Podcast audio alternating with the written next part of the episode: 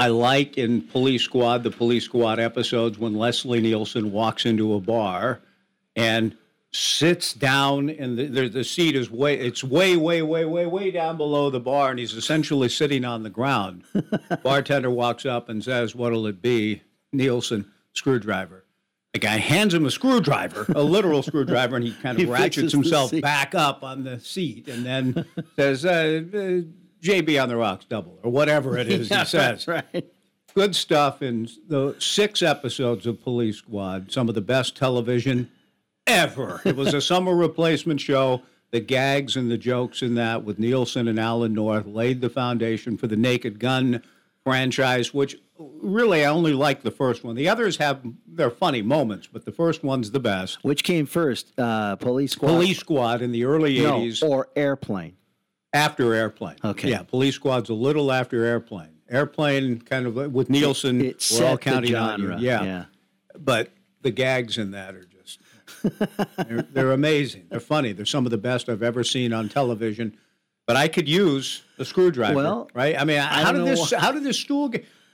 How did it get down this low? There's it's it's bolted together. Somebody really had to work Is that hard the to get kind it where the this chair low. has to be spun no, around? it's not. I, I don't get Oh, it. it's an adjustment. Yeah, no, it's not. There's no. Oh. I mean, somebody had to get it down that low. Had to really work to get it that way. Unscrew a bunch of things and screw them back down tightly. I think. Oh, that's weird. That's really weird. Morning. I know. I feel it doesn't feel right. It's lower than it was last week, and I felt it was getting lower and lower. So something strange We'll have to is do going some, on uh, in the world. Some sleuthing on There it. are many things important in this life. That's this is not one of them. Way down on the list. what is important, John, and it is great to see. I'm glad you went to to the wrestling match against Cal Poly. Yeah, that was you a had a great. Oh. experience. My wife went to gymnastics on Saturday. First time she'd been. She is texting me what a great atmosphere it was, sending me photographs from Gill. Mm-hmm. Jade Carey is a phenomenon without question. She did say that the presentation of Jade's routine, I mean, people are just agog and a buzz, Mm-hmm. and as well we ought to be over her. And yet this morning when I reached out to Amy, who handles the interview request for Right. gymnastics, I said, can we get somebody on from the team other than Jade? Not because I, we could talk to Jade every day, every week. well, we got to try. And we're going to try. We hope to have her on someday on Yeah. the Joe Beaver show. I know she's been on with Canzano in the Great North. So she she she's a sweetheart of a, of a person, and, and I'm sure she would be a wonderful guest to have on. And it's not as though we don't want to talk to her, but I do have this feeling inside of me a little bit about that, that the rest of the team's performing, as you said, Yeah. extremely well. Yeah. And we did have Caitlin Yanish, and we hope to have somebody else on. And maybe, eh, for those of you who went to gymnastics, maybe you could say, "I'll tell you who's really, you know, if you if you want to give us a sense of, you know, who you ought to talk to, or you know, who's really impressing you when you go to the uh, meets, just as a fan, Jade, of course, but who else? Who else is having the kind of year that you're going, "Ooh, wow, that's really cool. That's good." If you have any suggestions or ideas along those lines, feel free to call or email because we or text, we do want to have Jade on at some point, but uh, her talented teammates certainly too. We're look we're interested in having conversations with. on It was fun to talk with Michael last week. Uh, was it Thursday or Friday? I can't remember. Great conversation as always. He's he's a big sports fan and can talk all Beaver sports Right. just as a fan. But certainly we we learned some things. You know, we got into this conversation last week because I dared ask the question, and I still don't know that we've gotten an answer, even though there was a lot of input on this about meet versus match. Oh yeah. And getting to the going to the wrestling meet Friday night And watching matches. and watching matches. That's what I've kind of said. Right. Come down to it that that's where we are. That's what it is. You go to the wrestling meet and watch the matches, and um, boy, it was fun. It was fun the presentation, and I, I'll tell you this: having interviewed Chris Pendleton many times. Okay, we've had him on this show many times since the start, and since he was even, you know, be, just being hired and the whole nine yards. I'm looking over and I'm just I'm soaking it all in the atmosphere. Apparently, the microphone coming down from the ceiling is a new a new thing for the announcement of uh, uh, matches and starting lineups. kind of a Michael Buffer type Exactly, approach. exactly. Apparently, the smoke to have the It used to be mat in the middle and national anthem, and then you start wrestling, and then the teams are on their chairs outside the mat. But now they have a full on presentation. They've got the microphone that comes down and the announcement that way, which is Who does the cool. announcement? I don't know the name of the person doing the public address. Is it a somebody outside the It Oregon like State family that wrestling maybe in his Bailey? I- I know, think so. Wheelhouse, and thus they brought in a guy who knows the sport and has a entertainment type edge to it. Uh, well, he didn't go over the top. The- Okay. The, the, microphone comes down, but it's not overdone, which is great. He, Okay. He does regular. it's not SoFi type. No, regular public address. It's just it looks kind of cool to have Mm-hmm. it down there. Um, the each individual wrestler will, as they're ready to, it's their turn. Because when one match is done, then there's a good amount of time in between. So then they'll have a reintroduction, and he'll they'll go into the tunnel and then blow the fog and the smoke, Yeah. and then come running out of the tunnel. And that was kind of neat. Um, uh, the band was there. Apparently, that's new, and cheerleaders, which was new, from what I understand. And um, and then I think we'll have to confirm this, but I I don't know if it was a one time deal or if it's an every time deal. But uh, Coach Sinacola from soccer was sitting on the bench next to uh, Coach Pendleton and, and uh, is it Coach Engel and, and the assistants as part of the deal, and then was announced at the quote unquote halftime. Um, uh, you know, and got a big rousing ovation for her job with women's soccer.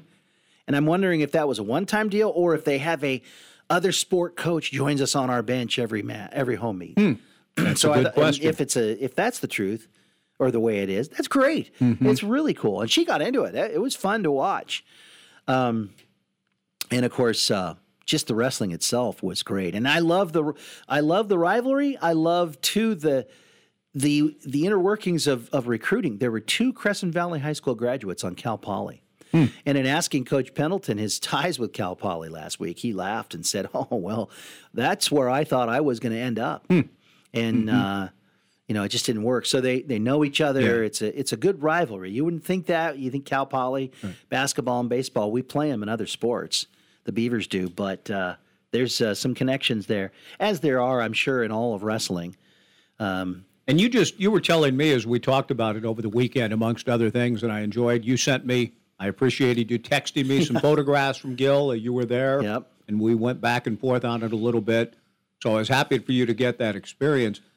But it being the first time you'd been able to make one in the new era, you know, the Chris Pendleton era. Yeah. So some of the things you're touching on, but you were also just impressed with the general crowd Yeah. and the students, and Yeah. uh, it, it, it's not as though you were selling the sport short. We've known of its appeal to a, a core, Yeah. the heart and soul of, of the wrestling program, and boosters and donors and followers.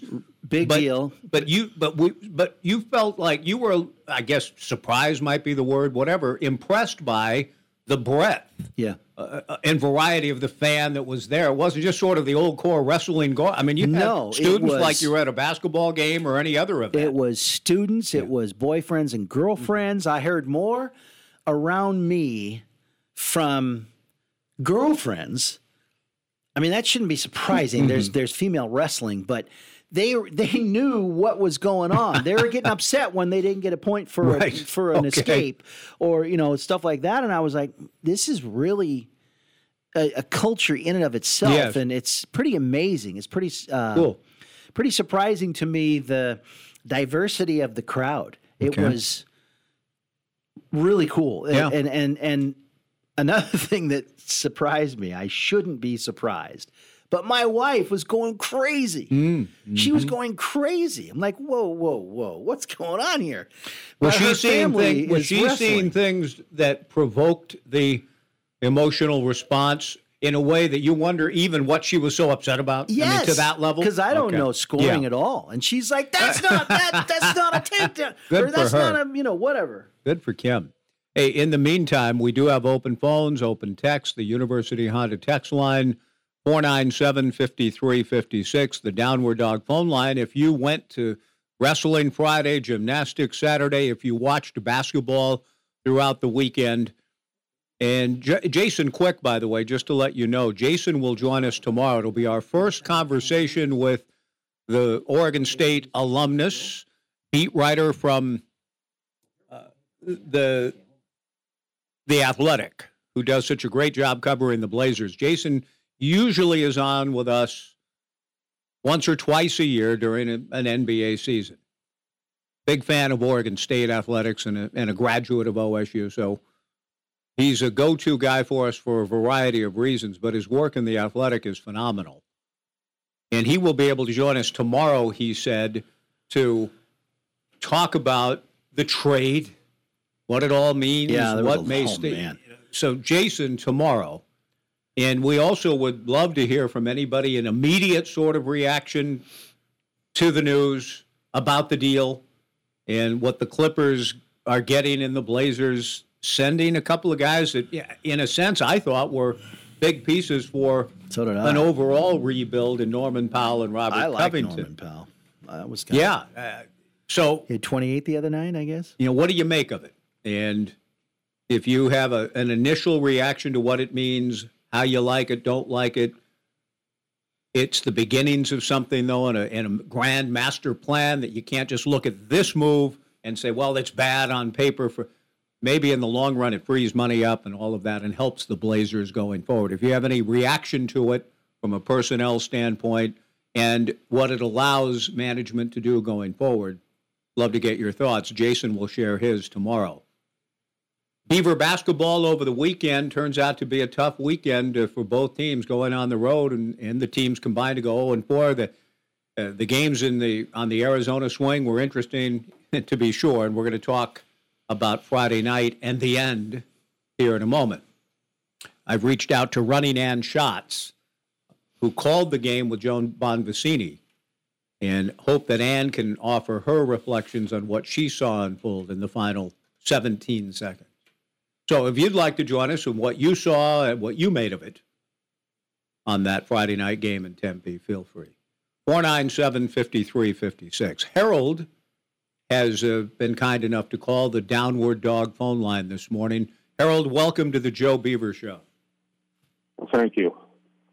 I was I was just you were asking about who might be an interesting Mm-hmm. interview from the gymnastics team, and I'm thinking it might be Lauren, a girl named Lauren Letzsch. She's a freshman, and uh, she's been injured a lot working her way back. They say that she was missed like three years, Hmm. and uh, I think she she's part of that freshman team that's going to be just terrific. Thank you for that, Harold. Yeah. And what, uh, now, When you said she's been injured. I, I haven't seen the story or the, or the box score, so to speak. Did she compete Saturday night? Oh yeah, she's Okay. Yeah, she's been she's all since the was started. She's been in uh, uh, vault, uh, beam, and floor. They won't let her on the bars because of her shoulders still Oh, okay. bad. I guess. What of those three, what event appears to be her strongest suit?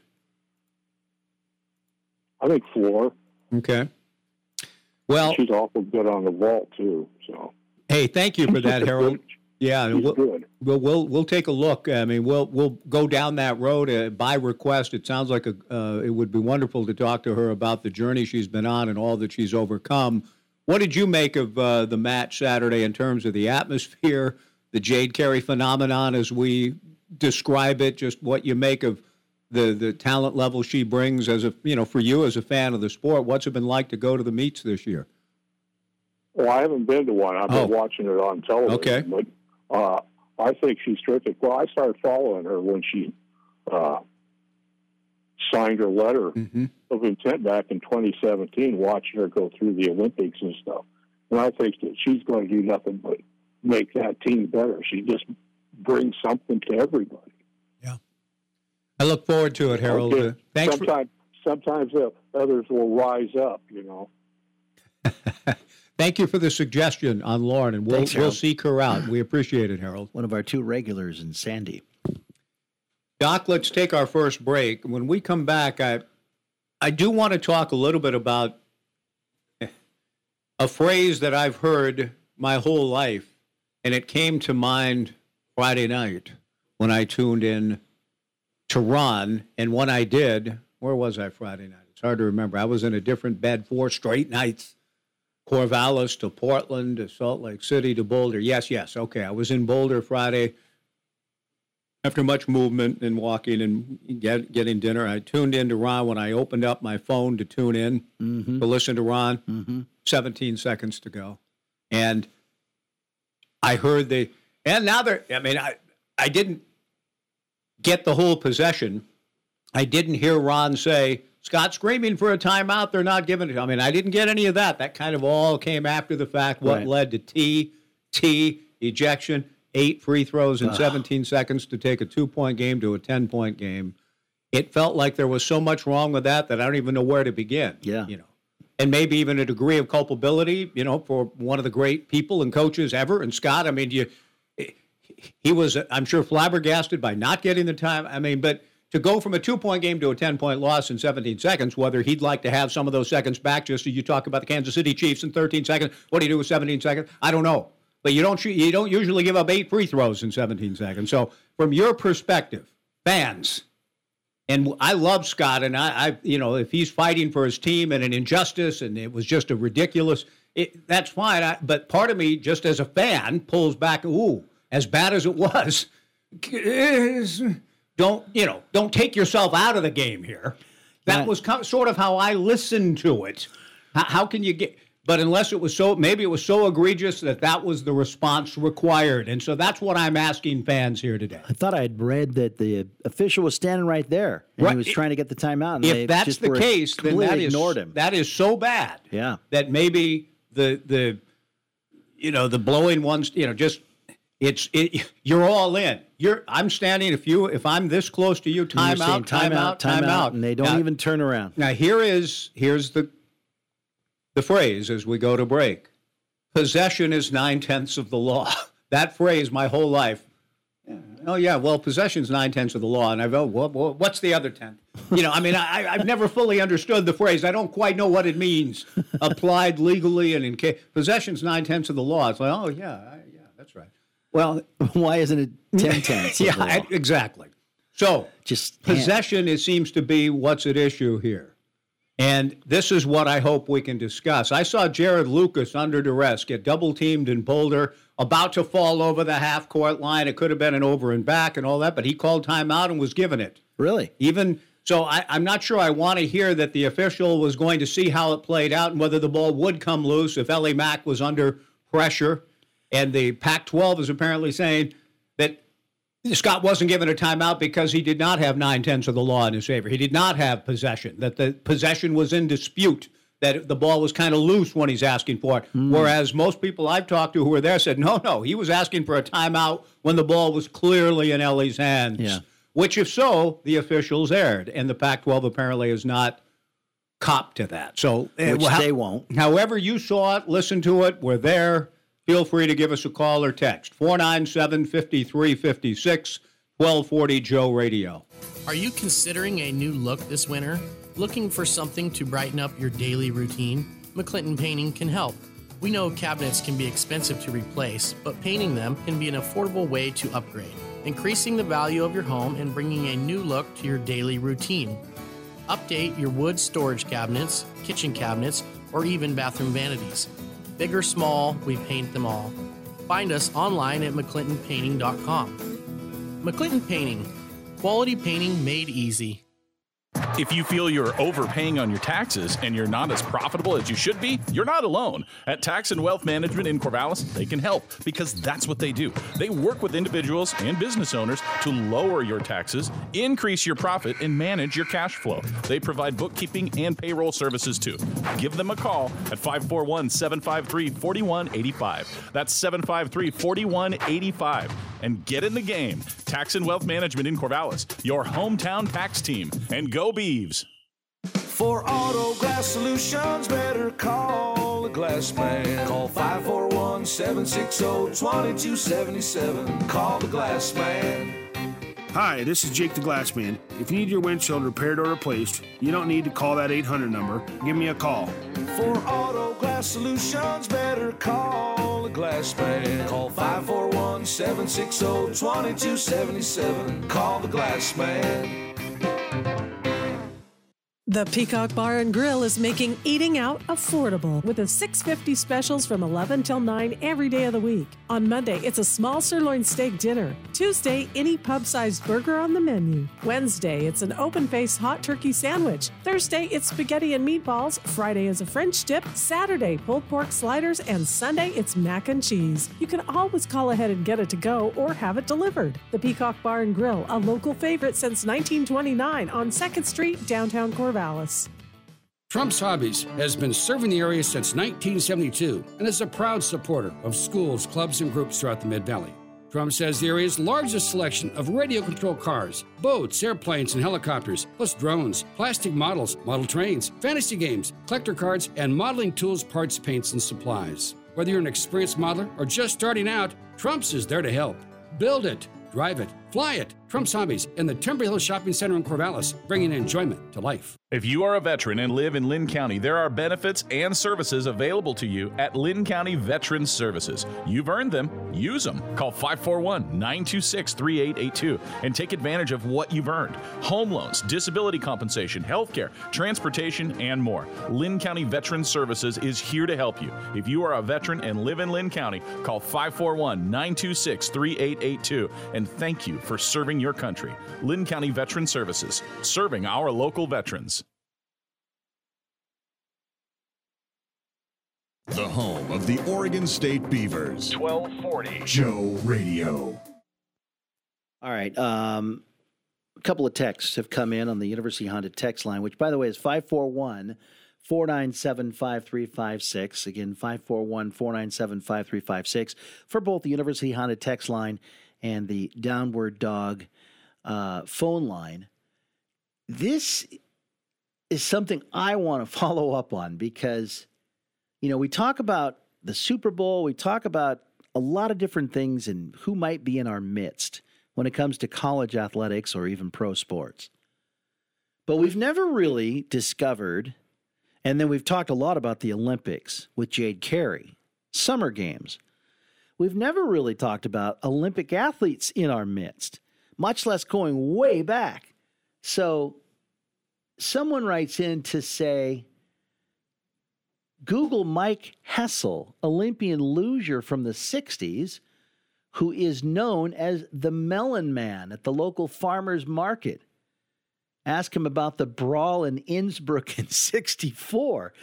My interest is piqued. Yes, I agree. That's an amazing We text. must find this person. Yes, I agree. I mean, it's perfect timing with the Winter Games. Anything that happened in any Olympics in the past is interesting, especially a brawl and anybody who's local. I mean, that is amazing. Not to mention, who doesn't like luge? I mean, you grow up sledding down hills, so you certainly got to watch that when it comes on. It's different than bobsled because it's something that we all can do. We just need a hill and a sled and snow. And with those radio flyers, we, could, we would go out on the icy roads for those. You can't do those on grass. And, you know, back in the day, we'd find the local hill. We had a local hill where it, it went down and around a corner and over some tracks and Yes. then down. And it Wow. was so dangerous, we could have gotten killed. Absolutely. But we did the old radio flyer. So we have to get this gentleman on the air. There's no doubt Thank you for that. That's a yeah. We'll get uh, we'll get on that. That's a, a great suggestion. We have another uh, fan saying that uh, Maddie Dayton would be fun to talk with too. So, thank you for the suggestions and ideas on the Oregon State gymnastics team. We also have a text, and this I, I enjoy this one because it's very informative. And the name we don't have a name of the texter. At least if we if we did, we'd have to scroll way back through. Yeah. If you if you ever want your name acknowledged on the University Honda text line and text, if you don't mind beginning with this is Shane and Corvallis or you know Bill and si- whatever, we'd love to have your name at the beginning. But here, and this is now we have a little more time. We needed to take a break. I've asked Ann Schatz to come on and mm-hmm. give us her perspective, not having seen the telecast, not knowing what she and Joan had to say, listening to Ron at the end and the parade to the free throw line, which was staggering to me. I'm sitting here listening to the last 17 seconds. What? Yeah. And and Scott and Ron to his, you know, it's not Ron's fault because believe me, I see exactly what he is dealing with sitting courtside, right adjacent to the bench. Many times you have coaches, players, people, officials standing directly in your path of vision and cannot see what's going on. And Johnny, you've seen me, I've seen you. We, you spend a lot of time moving around this way and this way and Right. pushing back this way and twisting and turning and be able to see. yeah, just trying to see what's happening. That is the disadvantage of being in that seat. I love it, but you do miss some things as a result. So Ron wasn't quite sure what exactly was mm-hmm. going down and what so agitated Scott. He thought, you know, was he mad that there wasn't a foul called against Arizona State on the possession? Was he mad that uh, after the ball got you know, taken away that there shouldn't have been a foul? I mean, I'm not, I don't know, and he didn't know until he talked to Jonas afterwards with Scott gone, Jonas Chatterton, the associate head coach, and I listened to that conversation Yeah. in the aftermath of the controversial ending that Scott was completely uh, he was near apoplectic about not getting the timeout when the Beavers had possession down two on that final possession down two with the ball chance to tie or maybe take the lead maybe win the game in yeah. regulation Yeah, on a last second shot. and didn't get to see any of it. So, and, and get to see how it might have played out. So, I guess my question to you on whatever perspective you bring to it, maybe you didn't see the game at all, or listen to it, or know the circumstances around it. This texter writes this The official looked back at Scott and acknowledged him talking, but mm-hmm. nothing happened. Right. Now, talking, do I read into your use of the word? The official looked back at Scott and acknowledged him talking. Is that acknowledging him asking for the timeout? Well, Is that what you mean by that? Acknowledge Texter. something coming out of his mouth. according to, I mean, I've not seen any video replay of any of this. And then the texter opines, I think the official didn't want to look away from the action. Ellie had the ball when they started talking, but was getting in trouble. Only Scott knows when, if he did ask for a timeout. Well, he did ask for a timeout. I Scott is not going to make that up out of the blue. Right. I mean, if he said he was asking for a timeout, he was asking for a timeout. But the texter says only Scott knows when, if he did, ask for a timeout. We lost the ball and had to foul. That led to six free throws, two for the two technical fouls each. So it goes from a two point game to an eight point game, and then one final foul on an ensuing possession for Arizona State. And you mm-hmm. go from give up eight free throws in the last 17 seconds and lose by 10. That's almost impossible. I mean, I, I mean, you, you just look at that, Matt. Matt, how in the world can that happen? Well, that's how it happened. So, the question that I have then is, in that text, sums up a lot of things. Right. That the official turned and looked And didn't give him the timeout. and did not wanted. give the timeout. Why not? What I don't want to hear, unless you are an official, and this is why I say whatever perspective you bring. Yeah. I cite Jarod Lucas in trouble at midcourt uh, against Colorado Saturday afternoon for the Beaver men's basketball team.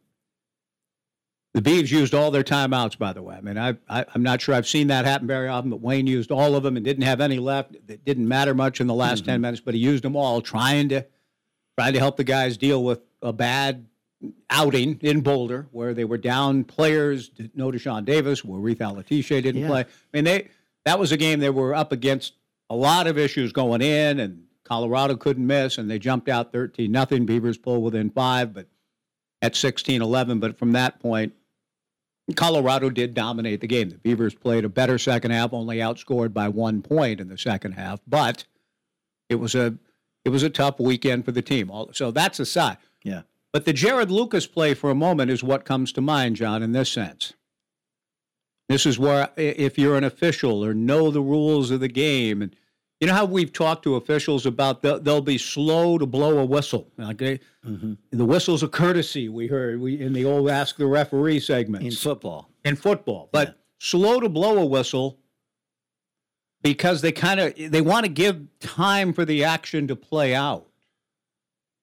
What does that mean exactly? And in basketball, does that sort of doctrine apply? And here, I saw Jarod Lucas about to either have the ball ripped away, being double teamed when he got across midcourt at the CU Event Center in Boulder, and almost falling over the midcourt stripe. If he does, it's an over and back. But he has full possession of the ball in that somewhat compromised position. An aggressive double team where the ball could be taken away. He could be tied up. He could fall into the backcourt. But he's yelling, timeout, timeout, timeout, and timeout is granted. It doesn't matter what kind of precarious position he was in, is Right. what I'm suggesting. Right. And in this text, the texter and I, and shrewdly, I think, uh, uh, makes a good observation in the standpoint of the texter saying that uh, that she was about to be or Ellie was about to be in trouble. Mm-hmm.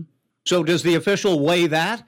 You know, so here's the text again. I think the official didn't want to look away from the action. Ellie had the ball when they, the official and Scott, started talking, but Ellie was getting in trouble. Only Scott knows when, if when, and if he did ask for a timeout. Okay. It doesn't matter how much trouble she's in or is about to get in because possession's nine tenths because she has the ball and no matter if she's falling out of bounds you'll you'll you'll see people get Yeah. timeouts granted as they're falling out of bounds but they still have possession Yeah, they don't. They So- don't uh, make a an exception for a bailout. You can use it as a bailout. Yeah, you're- we, you're- we see it when the ball's on the floor and guys are scrambling. for it. scrambling for it right and they'll, They'll grant the it, timeout timeout. right and you don't have to do the motion with your hands. no that's right yell timeout You can say timeout timeout. So, and inside of two minutes, coaches can call their own timeout. So it's not as though the official, uh, only your player can call it on the court. Right, and and if it, it wouldn't have mattered in this case, it, since that's inside of two minutes. Yeah. It wouldn't have mattered what the situation was unless the official had made the determination jump ball and blew the whistle, which they hadn't yet. No, and So and, and then Ellie point, ends up Scott having the ball taken. timeout. Yeah, and Ellie has the ball taken away. Whether she was fouled on that, I don't know. And that I've not seen any video of this. For those of you who watched the game with Ann and Joan calling it, for those of you who watched the live stream, for those of you who listened to Ron, for those of you who might have been there, we covet your perspective on all of these matters. And for those of you who know the dynamics of officiating and say, well, yeah, he did, the, he, she, the official, I'm not even sure who, I, think it was. I've been told sort of a young one of the younger officials in the league was the one. Now we're not even beyond not giving the timeout. Well, I'm quick. I'm curious to know how quick the T was. Yeah, how sudden? It, it sounded like Jake O'Donnell to me. Remember when he ran Clyde in the playoff game? I, Didn't he as, as though he wanted to? yeah, I mean, Clyde, there was a foul or something was called on Clyde, and Clyde turned and yelled, and Jake got him once. Clyde comes kind of over quickly, and two gone. And Jake O'Donnell never worked a game in the NBA again. Really? Because they saw that it was personal. They saw that it was vindictive. Jake O'Donnell never worked a game in the NBA after that night because he had it in his mind and heart to to get Clyde out of the game as soon as there was any controversy. That's a shameful moment in Jake O'Donnell's otherwise outstanding career as an official. I've seen it the other way around. I've seen people write and say, "What a shame that the NBA capitulated to Drexler's beef and No, and no, sided no. with You can't- Clyde." you can't have a- No, an official cannot have a personal animosity determined and whether you know. I, I- I don't know a background or a history. I don't even know who the official was or is. The name of the official, I don't. But that, if you talk about officials don't want to decide games or shouldn't decide, that official decided that game. Yeah. Uh, on a lot of levels, not giving the timeout. And then that's one, that's two, Yeah, you're gone. yeah. And as soon as those two T's were called, the game was I effectively would, over. I'd love to have known how quick those were. So I'm just curious if any of you have a perspective on this. Pat has called and apparently does. If you'd like to text us, send us your thoughts, please do. 497 5356. Pat, good morning. How you doing, Mike? Fine, Um, thanks. Yeah, it was a uh, well, it was a frustrating game to begin with, but we won't go there just yet. The way I saw it, and I and repeated replays, and even before their game yesterday, the the announcers who I think are generally very pro Beavers, or at least very good uh, fair. It's just impossible to tell because you can't hear when Scott first makes the timeout signal, and you can see him yelling timeout. At that point, Ellie does not have the ball Okay. Yeah. solely herself. Okay. I, I'd like to say something different. Mm-hmm. could he? You know, in the women's game, I one thing that does frustrate me. is They call jump balls like so quickly, Hmm. and I, I, I guess that must be addictive because it happens in all the games I've seen. But anyway, it was impossible to tell if, if you're going on his symbol and what you can see on the TV is he's saying timeout. At that point, I can see why they wouldn't have Okay. because the ball was in kind of flux Gotcha. as far But, as who had it and who didn't. but the rub as here, the but Pat, the Yeah, go ahead. rub on that, I I'll, I'll take your word for it. But do we know, as the texter said, when did Scott first start talking and asking? Is it possible that he- the television camera only picked him up after Ellie was somewhat in duress, or or did he want to get the timeout and the, as you're suggesting, as the ball was already kind of jarred loose and he's yelling for it just in that same moment when possession was in doubt, or was he asking for it before it was in doubt? Well, what, what you see on the video is he's right. Ne- Scott's right next to the ref. Mhm. Not Ellie's got the ball, and you can see him. He's wondering, like, should I call timeout or is she going to make a play? About the time he leans over to say timeout, it appears it's really impossible to tell Okay. without hearing video or audio what Scott's saying. Is that at that point the Arizona State player was making a move on the ball Okay. and and then as far as the technicals go, that that official let Scott go down the sideline, really mad, madder than I've ever seen Scott, hmm uh, and didn't do anything, didn't do anything. And I think she warned him, Okay. and after three or four seconds, just said, "Okay, it's enough." At technical, he then, of course, came onto the court. I think at that point he probably figured, "Well, we're screwed either way here," Yeah. Yeah. and they gave him another technical. Okay. And he and the lead official, who apparently he has a very good relationship with, I think was Missy, somebody else. Melissa Barlow. Uh, Melissa Barlow, maybe. what's that? Melissa Barlow. Yeah, I think so. Okay. Yeah, yeah. Uh, but and then they were they were very cordial, very you know. I'm sorry, Scott, you came on the court. Yeah. You know, it's like Right. we have to call it technical if you come on the court. Um, I, I believe me, I'd love to see it the other way, and Mhm. it's, but it was very, very close. Okay. And, and to be honest with you, if we'd have made a decent, normal amount of free throws, we would have been protecting the lead at that point, as Okay. opposed to battling from two points behind. So it was disappointing that way, as we we missed a lot of free throws, especially when we had the game kind of Okay. three to five points. So, yeah, I, I, I'd love, I'd love to blame the officials, but it was too close for me on TV, and they played it again yesterday before the game.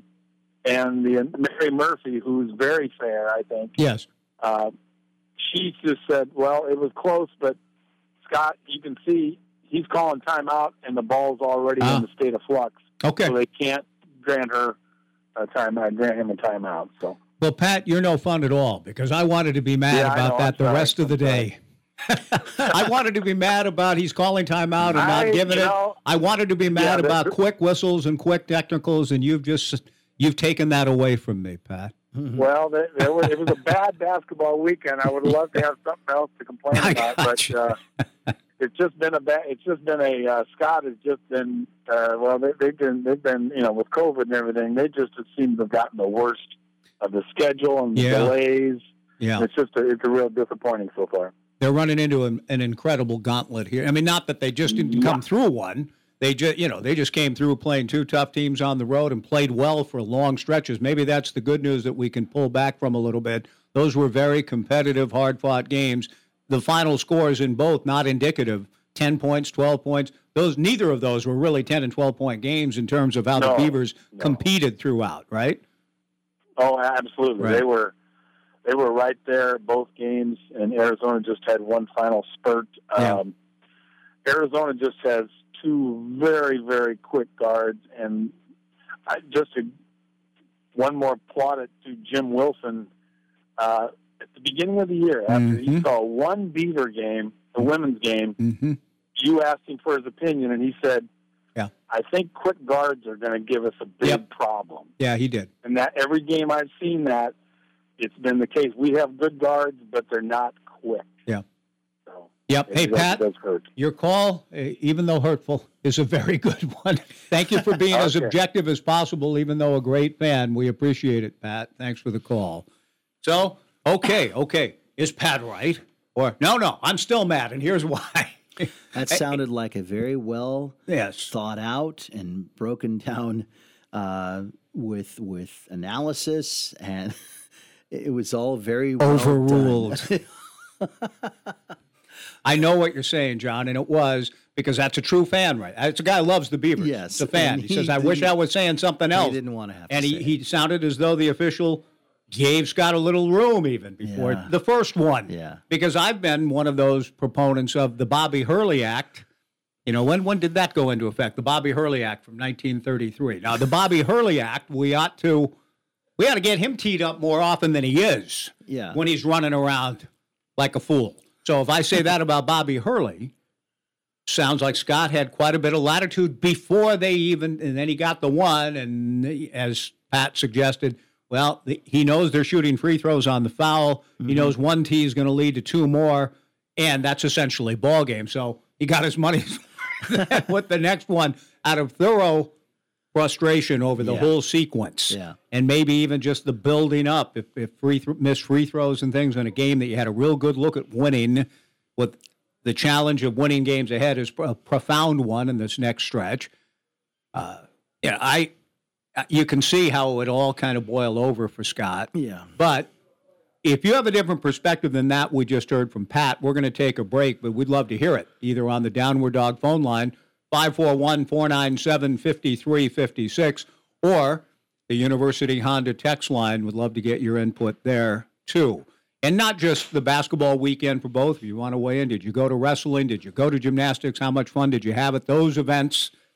Feel free to jump in on 1240 Joe Radio. Win meet at the Albany Gun Club March 12th meet shoot with junior, beginner, intermediate, and advanced yardages plus games. Entry tickets are just $5 a round, and you'll have a chance to win bacon, sausage, ham, and jerky. Shooting starts at 9. If you haven't joined the Albany Gun Club, join today. It's only $20 a year, and you'll receive a discount on rounds that will quickly cover your membership costs. The club is a great place for networking, friendships, and a safe place to shoot. Albany Gun Club, three and three quarters miles east of I 5 on Highway 20. For more info, go to albanygunclub.com.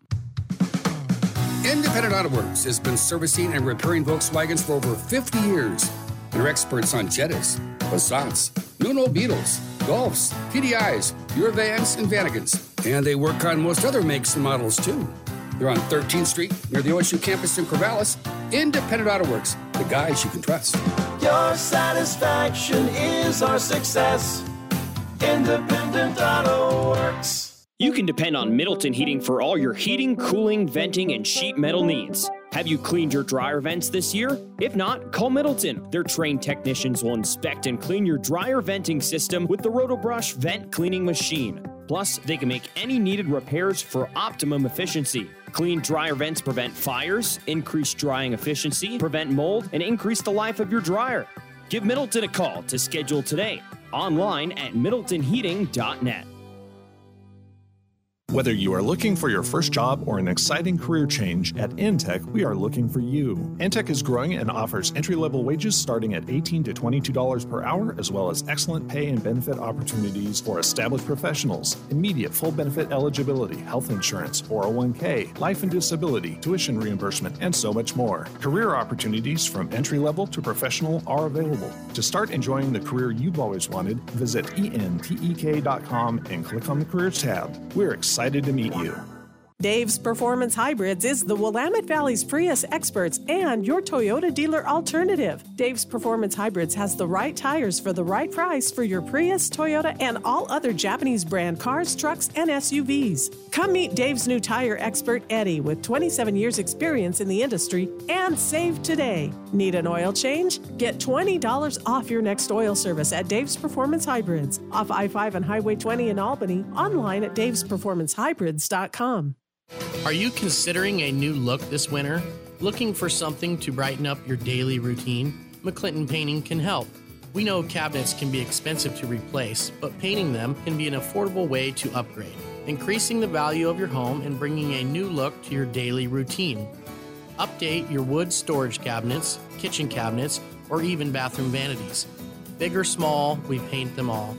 Find us online at mcclintonpainting.com. McClinton Painting, quality painting made easy. This is LA Rams punter Johnny Hekker, and you are listening to the Joe Beaver Show. Did you just play it on the air? Yeah. Okay. Yeah. Did he say LA Rams player? I don't think he said punter, did he? Uh, because he doesn't consider himself let me replay just a punter. I'd like Let's- to hear let's it again. replay it. Ready?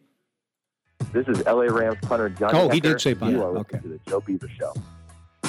Yeah, when we were done uh, recording, it was a recorded interview. You you you well know we just got about three minutes here in this hour. And by the way, we, we should be able to get uh, Mike Hessel on Unbelievable. in the second hour. Want to hear that story? Sixty-four Yeah. luge. Um, you read you read rooms for everything. And when I first got hired here, Charlie Bush, my boss, said, "Go out to practice and get Coach uh, Erickson. Erickson with some liners."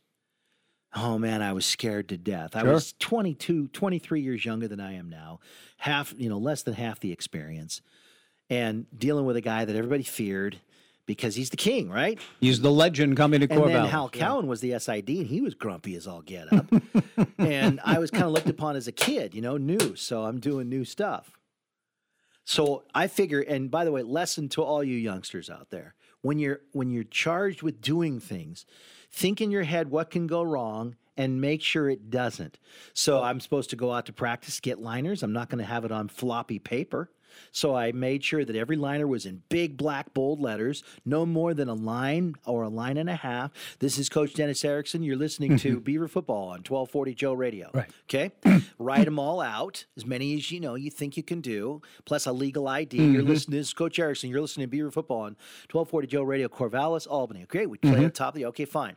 So I had it on on a, like a paper that was taped to a piece of thick cardboard. Right. And it was windy, and that thing Mhm. wasn't going to flop around. So you, you just think of everything, what can go wrong, and then I get out there, and Hal says it, it can, it's okay, and Dennis is like, ah, Dennis, I don't want to do this right now. And But I'm- he said I'm that to Hal. Dennis says to yeah, Hal, in, I- f- in front of me, right. And I, when I got over to him, he goes, "Yeah, "Sorry about that." He goes, "I, I, I just have other things to do." But he goes, "Let's knock this out." Right. And he was really cool. Once I that's a classic story about the great Dennis Erickson. Yeah. He I, if I've ever I've seen a guy who would maybe roll his eyes or be grumpy about something for a moment. Yeah. Once the lights on, once he's Then and he's let's go. go. and he's he's he's a pro. So with Hekker, um, we did this interview, and he was so Beaver centric on his own. Yes. bringing up Jade Carey and names and and everything. I thought, you know, he's got time here. I said, hey, Johnny, do you have a second? I said, I've never asked an athlete to do this if I'm not standing there with them. And I said, "Could you do this and just say, I'm, Yeah. you know, I'm Johnny Hekker with the LA Rams. You're listening to 1240 Joe Radio." Mhm. He goes, "Yeah, sure, let's do That's it." great. And he did it in one take. And he did it well.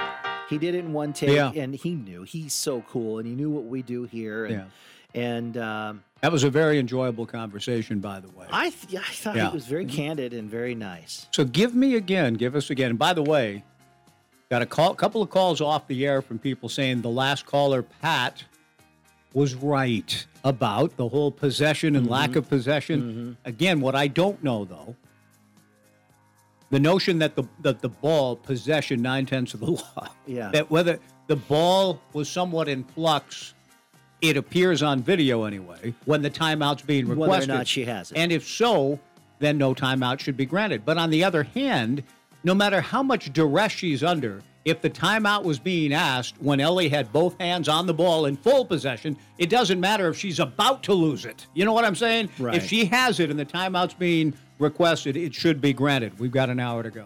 All tape, please. Here's the microphone. Is this thing on? This is KEJO Corvallis. Everybody hear me? We're on in five. And QID. 1240 Joe Radio. I'm Jim Chesko with Your Money Now. When it comes to low cost airlines, flyers usually praise JetBlue and criticize Spirit and Frontier. But in 2021, it seems JetBlue let down a lot of travelers due to hours long delays and cancellations.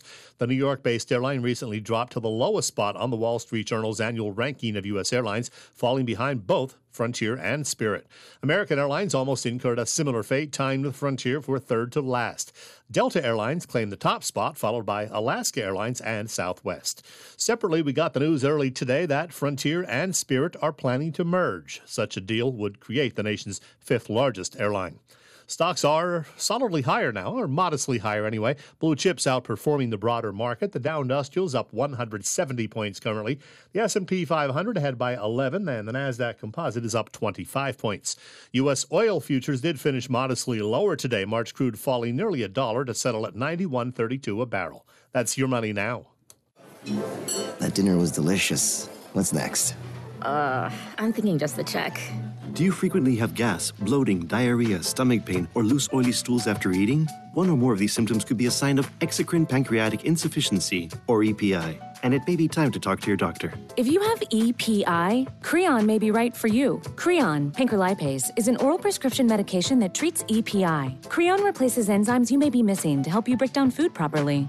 Creon may increase your chance of fibrosing colonopathy, a rare bowel disorder. Do not chew capsules or contents as this may cause mouth irritation. Tell your doctor if you have unusual or severe stomach pain, bloating, trouble passing stool, nausea, vomiting, diarrhea, worsening of painful swollen joints, or allergic reactions. Other side effects may include changes in blood sugars, gas, dizziness, or sore throat and cough. These are not all the side effects of Creon.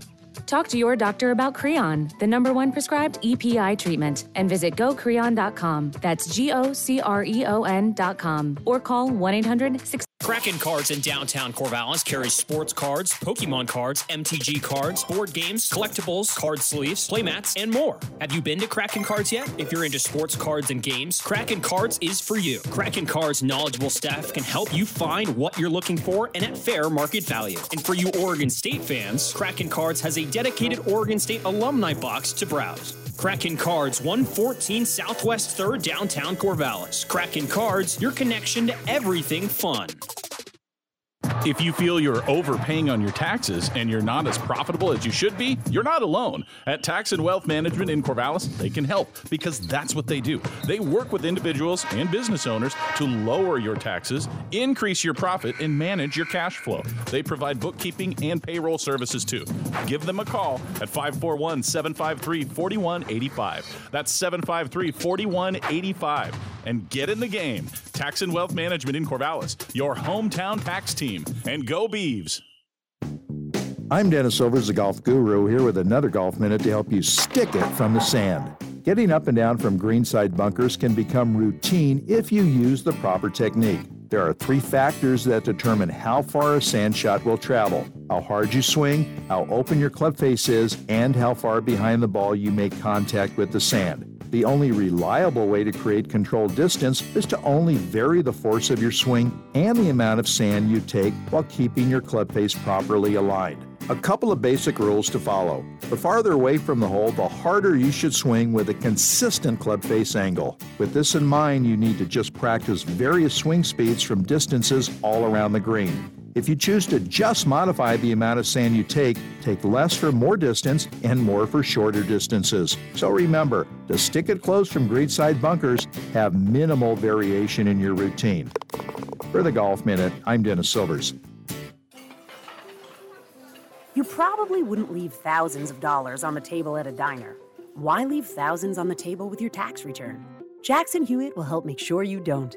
This year, there are thousands of dollars worth of new tax credits. Your Jackson Hewitt Tax Pro will help you track down every last one, so you get your biggest refund guaranteed. Don't leave thousands on the table this year. Discover thousands of dollars in tax credits instead. Learn more at jacksonhewitt.com. I need postcards printed and designed. Oh, and a targeted direct mail campaign. It's possible at Staples. I need my presentation printed, bound, and perfect. Also possible. With Staples Print Big Promise, your small business marketing will make a big impact. And right now, get 20% off custom printed signs, banners, and posters when you spend $75 or more. Explore what's new at Staples, the working and learning store. Ends 226. Visit staples.com slash signage for details. They're coming from everywhere. Seems to be a great deal of traffic here for country road, it seems. Corvallis, Oregon. To see the total eclipse of the sun. Hard to tell the night time from the day. I'm talking about the sky, McIntyre. Mike McIntyre and the Buffaloes are coming, amongst many others. See to me, they even traffic here for country road it sinks. Sight worth seeing. I know how you must feel. Yes, but not everyone's on board. And look at that sky. You look at it. But for everyone else, excitement is sky high for life in Corvallis. Skystar is amazing. There seems to be a lot happening in it all the time. If it's happening, you'll hear about it on the Joe Beaver Show. I'm expecting something special from there. Keep your eyes skinned. I want reports. Oh, you'll get reports all right. The best reports on the Joe Beaver Show with John Warren and Mike Parker. Nothing I can say, a total eclipse of the heart. And away we go with the Joe Beaver Show on 1240 Joe Radio. Yeah, we're thanks to the previous texter. Pretty sure Mike Hessel's brother owns Clodfelters on Monroe. What's that guy? Steve? Is, is that guy's name Steve, the proprietor at Clodfelters? I do not know. Steve Hessel? I somebody please feel oh yeah, of course. Yeah, yeah. Hmm. Okay. Thank you for that. University Honda text line 541 497 5356. 541 497 5356. A question, and it's a fair one, coming on the University Honda text line. A question about what direction do you think Coach Tinkle takes with recruiting in light of this year's results? Does he hit the portal again knowing the team needs help, or did this year's results scare him away from the portal? It's a tough situation, he the, the texter says. And those are fair questions, I think, in the in light of you know how the season has played out thus far with a mix that hasn't quite figured it out and played the way that certainly it looked like on paper. Why they were picked fourth in the league? Why you know I talked to somebody in Colorado, a coach at CU, who said you know, when when you guys were healthy and and we were looking at, just looking at the personnel, the most athletic team maybe in the league or as athletic of a team as the Beavers have ever had. Just if everybody's healthy on paper, that's not far off. Although when I look at USC and uh, Oregon, even I say well, I don't know if that the most in the league, but mm-hmm. in the conversation and pick fourth in the preseason poll, and it hasn't played out that way. In answer to the question about does does Wayne, I'm I'm having a lot of conversations with with everybody involved with with Wayne and the other assistants and I, I'm excited about who they've already signed and conversations in theory about, you know, what, what they're doing on the recruiting trail to address issues that have manifested themselves. And I like, I love the sound of things and the direction that Wayne and his staff are going to take the program. They're not done yet this year. They're not saying, well, okay, yeah, we're already on to next year. We don't, no, they're, they're going to prepare and try to get everybody on the same page. Try to get healthy, first of all. That's going to help to get Warith and Dashawn back in the fold. And Trey Williams had to leave the game late. I mean, the Beavers were a wounded team already was, without uh, two players going. And then you have Rodriguez and Gianni early. So the season, it's been a mess in that sense, in, in terms of the results on the court and the injuries involved and the things that have happened. Yes, we get it, and the record is what it is. Dashawn was playing so well, and too. he was leading the league in assists. So you go from the league leader in assists to, to not having a true point guard on the floor, and, that's certainly showed. disappointing about Warith. I had, yeah. Prior to hearing that, uh, you know, before the first game, very surprised. He's a guy that can get you double doubles on a yeah. fairly frequent basis when healthy. So and and two, sometimes you when you lose certain players, they you learn of their value after they're gone, and that would be Ethan Thompson and Zach Reichle together and as especially, veteran, yeah, solid right. leaders who kind of kept kept the keep team you on course and keep you yeah. together. So you've got Mhm. eight new guys, and let's say Yeah. you know it's chronicled that they were not knowing each other and not doing what they were supposed to do to get to know each other, which shocked me. Um, a Reichle or an Ethan Thompson probably would have never let that happen. Right. Right. No, I. So that changes. No, and, and I don't think we. You're right about the you don't know what you've got till it's gone. Sounds like a song somewhere, but it sure is a saying. Seems like I can hear a tune in the background. Oh yeah, isn't it the Rolling Stones? I think it is. Uh-uh-uh. Whatever the case, it's true. It's true. It's uh, And in terms probably- of- maybe it's biblical. In ter- In terms of Ethan and Zach, oh, we knew that they were solid and good, and that Ethan not above solid and good. I would call Zach a solid, good basketball player. Yeah. I would call Ethan a a high a, a cut above that. Yeah, he's playing and a great, guy that's playing way, really right well in the G League, and I, we may end up seeing him play in the league someday because he's such a hard worker, conscientious, physical talent enough, and a work ethic enough to keep getting better. We. I, I think we underestimated him throughout his We career. sort of in the quiet guy. Yeah, and he's in the shadow of his older brother for a while Right. and Tres. Right, right. He's a very quiet demeanor, but apparently you can be quiet to everybody, but behind the scenes in Mhm. practices and and hotels and and meetings and meals, you you know you can be a leader that. I, I was surprised to hear how much of a leader he was Yeah. behind the scenes, Absolutely. just because of his quiet demeanor. So yeah, I mean it, that's a fair question on the University Honda text line. My sense of an answer, I don't know much, but what I do know is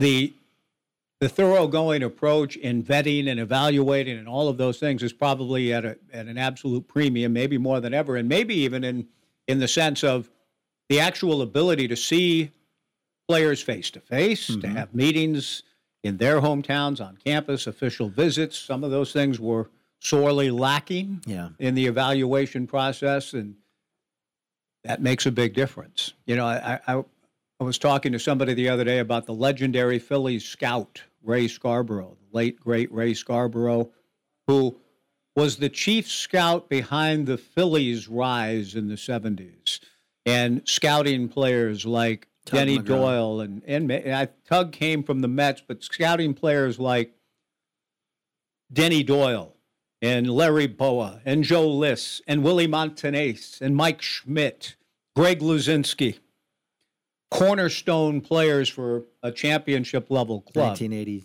World Series Right. champions. I mean, a lot of those guys finally were part of it in 80, yes. But going to, you know, pennant winning clubs, good clubs in the 70s, and winning it all in 80. Well,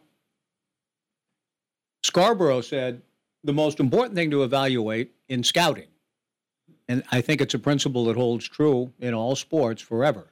He said, I want to know the inner half. I want to, you can show me tangibles, measurables. Yeah. You can show me bat speed or whatever they talked about back in those days, pitching velocity, going from home plate to first, uh, the ability to run, throw, hit, field, catch, all the tool things. But he said, yeah, those are great. I want to see that. I can see that with my own eyes. I want to know the inner half. I want to know the inner half, the site, kind of the makeup. People talk about makeup of a, of a prospect or an athlete.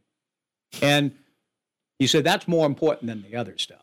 So I just let's just say, and it's not as though there's ne'er do wells and, and bad dudes. I'm not saying that. No. I'm just saying that in this process going forward, Yeah. I think finding, you know, finding the right fit, finding people that will mesh and fit together, Yeah. all of those things. That it's not as though ah hey we Bob Bob Witt said hey chemistry I'm not a chemistry major. I'm major. not a I chemistry major.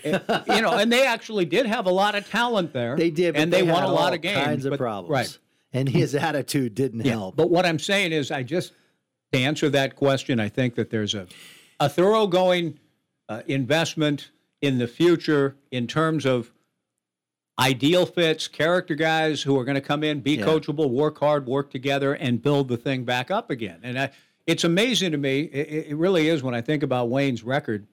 In that the first year with no expectations whatsoever, they go they win their first 14 games at home and they beat Arizona when the Wildcats were ranked eighth, and they did that before Stevie or Tres had arrived. People said, "Oh, they've only won with coaches' sons." That's not true. That first year, Right. they they pushed.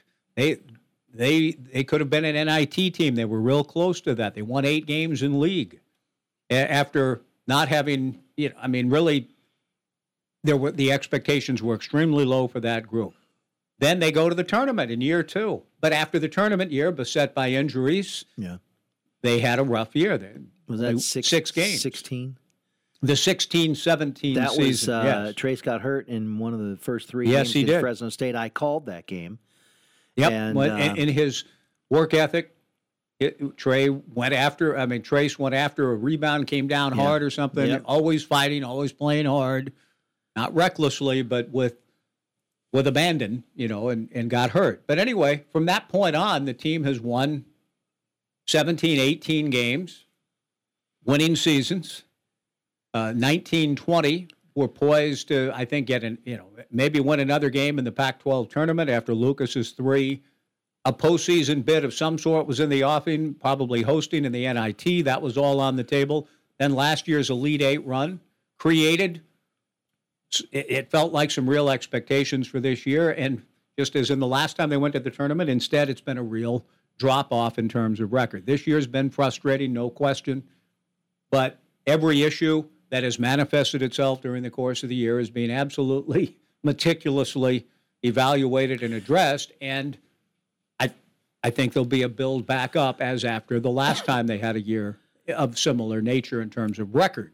This one's a little different because that group bought in and really tried hard to play. You know, it's it's difficult to fully assess all that's going on here now with this year's group. There's more talent there than the record shows, and if they can get healthy and get back to work with their last ten games, they're, they're going to win some games. I don't think they're bound to lose out. They still are a dangerous team and a talented team that has played some good basketball even in the midst of a rough year. Yeah, there's been some flashes of really good basketball in small, Yeah. small slivers.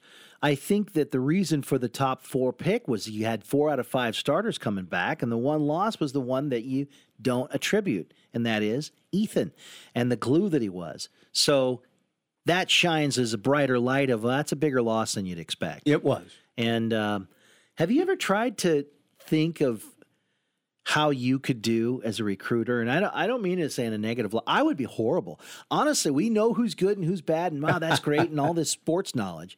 But I, over the years, I've been calling. I've had so much experience doing high school Mhm. and college that I'm like, I, I still couldn't tell unless it's the who's that guy. But everybody else is going for that guy. If it's a lower than who's that guy, I honestly couldn't tell if they could play at OSU level or if they're NAIA. I can't tell the big mm-hmm. difference. If a six four guy can shoot and dribble and do all those things, I've had guys say, "Oh, he could never make our team," or I've had them say, "Yeah, he's a sleeper." When I would think they would be terrible. I it's really hard. Now I could do the human part. Well, that's the part though that That's I what I think you would do. you'd be very good at reading, discerning. Oh, I'd is love this a character? Somebody looks you in the eye, Absolutely. and somebody that you you you feel like, oh, okay, Now- this is a person that's going to come in and be coachable and be a team person. Yeah. I think you'd do a, an Well, excellent job in that. But the talent, man, I don't. I I have a lot of respect for all coaches because they all have to do it. Everybody on staff has an Yeah. area, Yeah. and uh, that would not be easy to do. I know they're paid to do it, and they're supposed to. I'm not making excuses for the well, for the guys. I, I'm just I hear what you're saying. If you see Don, uh, Zion Williamson in a high school game or DeAndre Ayton, you're Yeah. yeah. okay. That guy. But then you're right. Then you've got every shooter in the country. Yeah. You're saying it's going to be a little more difficult to find what Oregon State and uh, many other programs have to rely on the sort of solid, somewhat understated, not jumping off the chart four or five star recruits that you, you can usually see that in Yeah. a game. And they say, well, just go after those guys. Well, okay. And And, everybody you will with. Kentucky and, and And Gonzaga and, there's UCLA. and- not as not enough of them to fill every team in the land. so you have to have that Yeah. that sense of Now, discernment. One about other who point can about fit. this, and to the to the texter's question, it is actually a really good question. Which direction will Coach Tinkle go? Right. Well, we don't know because Yeah. we're not inside his head. Right. But it's a fair question to any coach because of where we are right now. We are right in the middle of a tectonic shift in college sports in how to how to build a team. Do you build it through high schoolers or do you build it through the portal? Because there's 3,500 athletes in the portal. There's enough to go after. Which one do you do? And we're in a year that that question is not yet answered. It hasn't even been asked. As soon as it starts to get asked on a national level where there's articles written about it, then we'll start to see some coaches finally committing to which way, but I don't think they know. I will say that the in the midst of a disappointing loss in Colorado Saturday, the most encouraging player on the floor was a freshman by the name of Glenn Taylor Jr. I like that kid a lot. His grandparents follow him everywhere. That type of player, sort of a under the radar. I mean, he he was a in some circles a four star guy, so it's not as though he was an unknown. But it'll be on shoulders of players such as that, and he's as nice a young man and Yeah, hardworking and conscientious and a team oriented guy. It's sort of like okay, let's find, let's go do that again and again at different positions. Find players, you know, of his, you know, makeup, character, caliber, all of that. That and a lot of you know, a lot of the guys in the portal, not just here but elsewhere, are looking to come to a situation where maybe they felt undervalued or Right. not played enough, or were looking for something fresh and new. And I think that you know the the guys that all came in again on paper in the transfer portal this year looked as though collectively they would be better than where they sit now. When you look at some of the the, the talent level that they showed in their previous stops, and Dashawn Davis does lead the Pac-12 in assists. He's been a He- good he's player. A, he's a good player. Yeah. There's no doubt about it. So, so the evaluative process wasn't flawed completely, or maybe even you know it just somehow the mix and the injuries and all of that here of late have led to to the state you know that they're in, and it's a it's a tough one. But the staff, I, these guys, you know, I'm a little too close to it, so I know you'll Yeah, well. yeah. But these are salt of the earth people and, and good coaches. Wayne Tinkle, Stevie, Coach Rupp, Marlon, all very good at what they do. And good teachers of the game, good recruiters in terms of, you know, I know that the recruiting effort's going on like crazy right now in the midst of the season. We had a couple of assistants out, both at the front end and back ends of the trip, visiting recruits, visiting with families, hosting. There's a, a sense of, uh, of urgency and importance to the effort, perhaps as, as much as any any year I've been around, just in terms of the conversations that I end up uh, being able to hear and listen to. I don't. I don't know that world. I, I just I I marvel, know. I marvel at it, and I really marvel at baseball. But I marvel at the fact they're really doing two jobs all at once. Yeah, it's tough.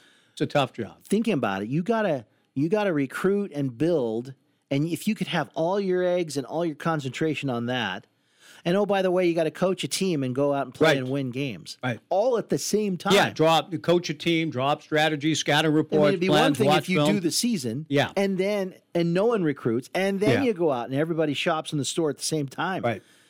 To do it both at the same time is amazing to me. And then for baseball to do all of that, only eleven point seven scholarships, and the guys can go minor league baseball at, up to a certain hmm. point.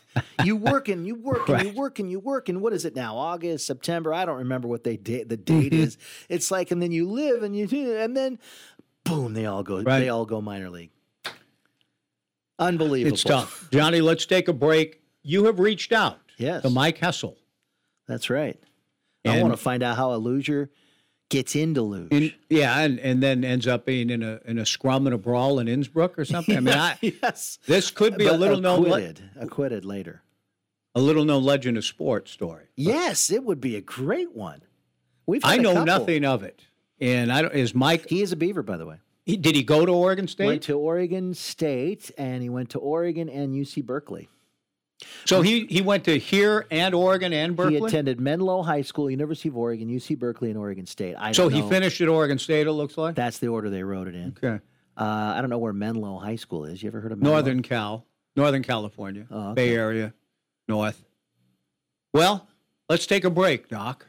497 5356. Until the texter alerted us to 64 Innsbruck and Mike Hessel, did any of you know that story? Oh, yeah. Well, and regale us with it. 497 5356. Did you have you seen Eddie the Eagle, the movie? I have not. You got to see it. Really? I, I kind of feel like Eddie the Eagle. This little kid who's just, he's going to be in the Olympics. He doesn't care what sport. and it's a true story. You, re- you remember the 88 Calgary Olympics? Yes. And he was Britain's lone ski jumper. That was the way he got into the Olympics because he found out, oh, we don't have a ski jumper. I'll do it. At the time, all you needed to do was sign up. And Mhm. then there were no qualifying uh, Mhm. issues. But Britain didn't want him because he he seemed, at least the way he was portrayed, like he's on the spectrum. And they were embarrassed by him. Hmm. And so they made some outlandish number. He, well, you have to hit 61 meters, which he did.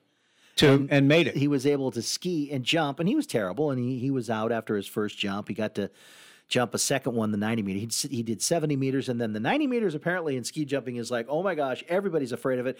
You can die on this thing Mm-hmm. unless you're an absolute pro. The Flying Finn was the guy in Mm-hmm. the movie who was so great.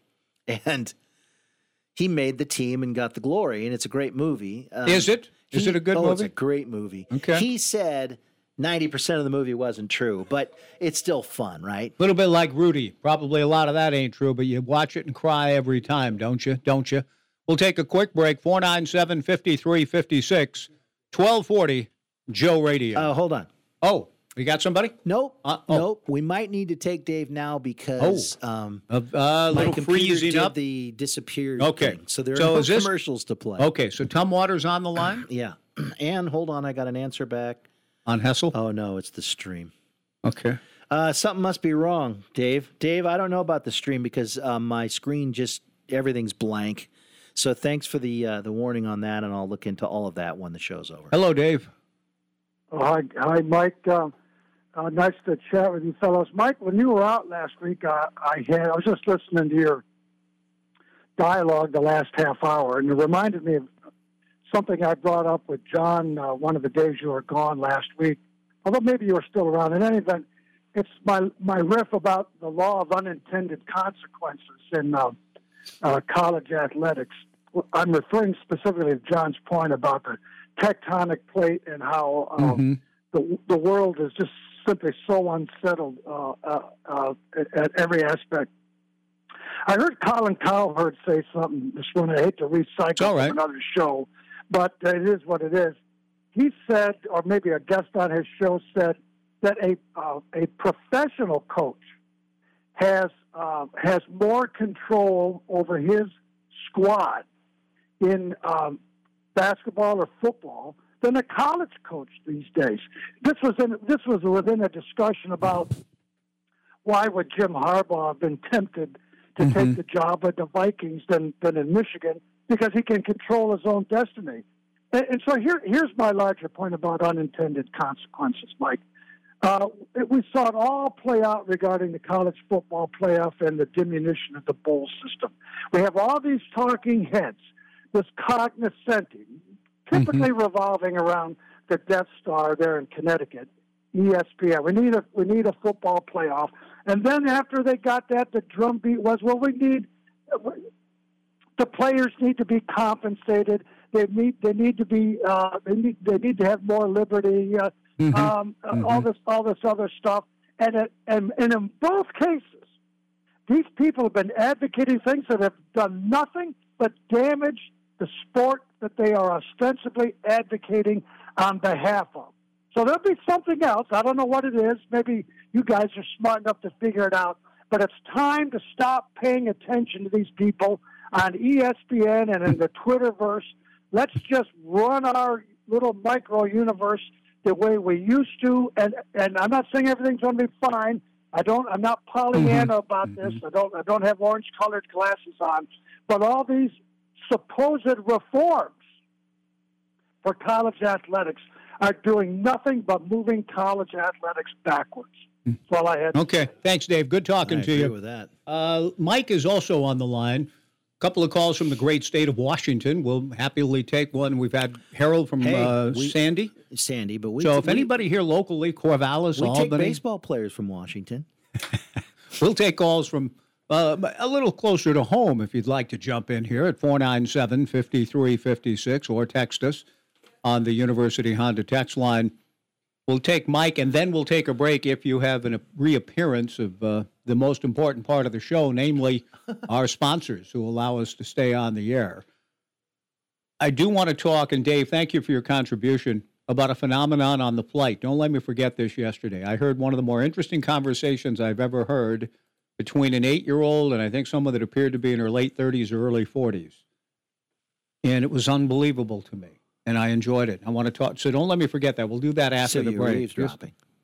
Yes, but it was impossible not to be, Okay, and you can all ask right. others around on the flight. Okay. Unless, like most people do, you have the headphones in and you go into your own world and don't listen in to other Most people. people do that. I know, and It's not a I, I good thing. never do. No. Let's go to uh, Mike in Seattle on the Joe Beaver Show. Hey, Mike. Hi, guys. How are you on this beautiful Monday? Doing okay. Thank you. How are you? Not bad. Hey, so I uh, I was in an appointment and couldn't get on at eleven o'clock like I do normally, and so I got on about twelve ten, and it sounded like there was a lot of there was a lot of talking about the state of the basketball program. Did I Well- did I read that correctly? I would say no, in that no, no, because we didn't talk about it at all until we received a text at twelve oh five, which we were addressing. So no, there was not a lot of talk about it. We talked more about the women's game and how the game at Arizona State played out Friday night. Okay, so in the case of the men's program, I know it's terribly disappointing in the condition we're in right now. Uh, I'm I'm disappointed. I enjoyed the big run we had in the last Mm-hmm. uh, in the last year, but things that don't kill us make us stronger. I firmly believe we have the right coach, we have the right assistant coaches, Mm-hmm. uh, all of their families, and they are going to get this thing back on the rails. This is Yep. these are trying times. These are, uh, you know, all these new kind of pieces of the puzzle, and I believe we're going to get this back on track, and we're going to win some games. I think down the stretch, and then this will be a learning experience for next year. And if anybody is out there that's thinking it's time to make some changes, it's time to get assistant coaches changed, those are what programs do if they start panicking. And I've seen it happen at a lot of places. Sure. We can't go into panic mode. We've got to keep our feet on the ground and keep working hard and keep paddling and all those little cliches because uh, I think we have a coach and families who want to be there. They don't want to be anyplace else.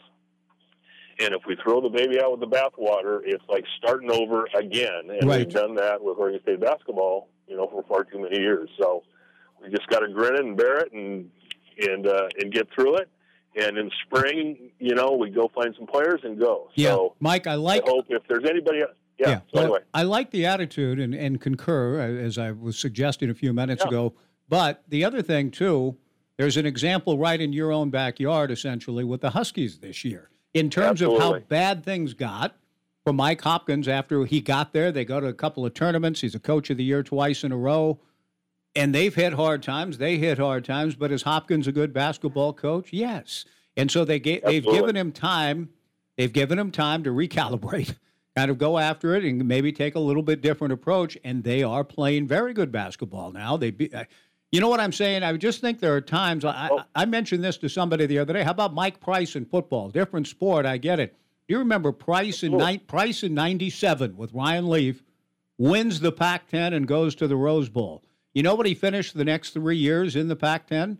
98, 99, and 2000, dead last, 10th. But they, he, he, he was finding guys again, putting together classes again, and then wins 10 in 01 and goes to the Rose Bowl again in 02. And Bill Doba wins 10 with the same group of guys in 03. When you have a, when you have the coach as you're describing that knows the territory, that is good at what he does, is the right fit, and knows the community. Know you, you, you have you have a great deal of patience in the when the times you know are rough, and this year's certainly been that. The, what he's done, what Price did, what Hopkins. I mean, I just think you, administrations, fan bases are wise to show greater patience and let the thing, as you said, kind of come through and get back on the rails. Yeah, no, absolutely. And I and uh, you know, I know you are close to it, and you can't always think what you're saying, and you are positive. Uh, but I believe it's it's the perfect storm that's happening now, and out of the storm, it's going to get better and better. Because again, I firmly believe we have a coach and a family of the coaches. They want to be here until they retire. And if we start getting in this panic mode and trying to keep up with everybody else across the street or in, mm-hmm. in a different part of the world, then you get distracted from the from the true north. And so I know Beaver fan out there, you know, that's got their phones and got their Twitters and stuff, and I can be one of them occasionally. But then Mhm. you got to remember how we got to where we are, and it'll get back to that. And we just cannot give up on on the people that are making this thing go. And I'm glad he got a new contract because if he hadn't, things might be a little differently. And, Yeah. and so everybody on the phone, everybody in the in Beaver Nation has got to take a deep breath, and get their feet back under them and say it's going to be okay, just like every other program we've had that's gone through tough times, and we're going to come out of this. And so I'll be down there this weekend, or the following weekend, I think it is, and I'm gonna uh, I'm gonna be there, kind of rooting on the program. Thanks, it's Mike. A program thing. It's not an individual Yeah. player. So go Bees. Great to hear from you, Mike. Thanks for the call. Let's take a break on that note. TJ's in because apparently things are falling apart somewhere else in the building, and John left this room. TJ, thanks for sitting in. Can you take us into break? Do I we- think so. We we were guessing. If you look behind you, Mike, you can see those two trucks sitting out in the front. we suspected maybe someone clip, clipped an internet line, but we don't know. Okay. it looks like the commercials are back. So Okay, we'll take a break and come back with more. I want to talk to you about uh, my flight on United and get your input on this as a young person. Next on 1240 Joe Radio. Have you been putting off that home remodeling project? If one of your New Year's resolutions is to get it done, Corvallis Floor Covering can help. They invite you to stop by and browse through their large showroom with a wide variety of carpet, laminate tile, wood flooring, and window coverings from all the popular brands. The staff at Corvallis Floor Covering thanks you for your continued support over the last 34 years and looks forward to working with you in 2022. For more information, log on to Corvallis Floor Covering. Shop local, shop Corvallis Floor Covering, corner of 2nd and Van Buren downtown, and go Beavs! Does your financial advisor take the time to really listen to you? Is your financial strategy personalized for you and your family? Will your financial advisor be there as your life and financial situation change? Hi, I'm former Oregon State athlete Tim Ewis, your Corvallis Edward Jones financial advisor. When we work together, we'll focus on what's important to you. We'll use an established process to create a personalized financial strategy backed by the advice, tools, and resources to help you reach your goals. And we'll partner to help your strategy stay on track. Contact me today, 541 758 8245. Edward Jones, member SIPC. Are you considering a new look this winter? Looking for something to brighten up your daily routine? McClinton Painting can help. Interior painting can increase how you value your home and bring a new look to your daily routine. Whether you want to have a few rooms brightened up or to make over your entire home, McClinton Painting can help. We are now offering up to 30% off of our normal rates. Find us online at mcclintonpainting.com. Request your free estimate. McClinton Painting, quality painting made easy. Win meet at the Albany Gun Club March 12th meet shoot with junior, beginner, intermediate, and advanced yardages plus games. Entry tickets are just $5 a round, and you'll have a chance to win bacon, sausage, ham, and jerky. Shooting starts at 9. If you haven't joined the Albany Gun Club, join today. It's only $20 a year, and you'll receive a discount on rounds that will quickly cover your membership costs. The club is a great place for networking, friendships, and a safe place to shoot. Albany Gun Club, three and three quarters miles east of I 5 on Highway 20. For more info, go to albanygunclub.com. 1240 Joe Radio. Heading down the stretch, thank you for the text today. We've got one more break to take between now and one, but if you'd like to join us, 497 5356. Katie has seconded amen what Mike in Seattle said. Thank you, Katie. Appreciate that. Miss seeing the, in the days we used to see Katie and Fernando all the time at Buffalo Wild Wings and the coaches show days. We miss that. But thank you for continuing to listen and support what we're doing here, Katie, on uh, 1240 Joe Radio. Also got a text about you don't know what you've got till it's gone. I said that sounds like a song, and John guessed Rolling Stones, but no, I didn't see. Big Yellow Taxi, Joni Mitchell. They paved paradise and put up a parking lot. yes, what an amazing little song that is, by the way. And yes, I now I can hear the line Joni singing from Big Yellow Taxi. You don't know what you've got till it's gone, and we've been saying that in reference to two players we valued, but maybe didn't value highly enough as a collective fan base for all that they meant to the success of a program and a team and the Elite Eight run and the leadership and the veteran qualities and all of the things Ethan and Zach showed.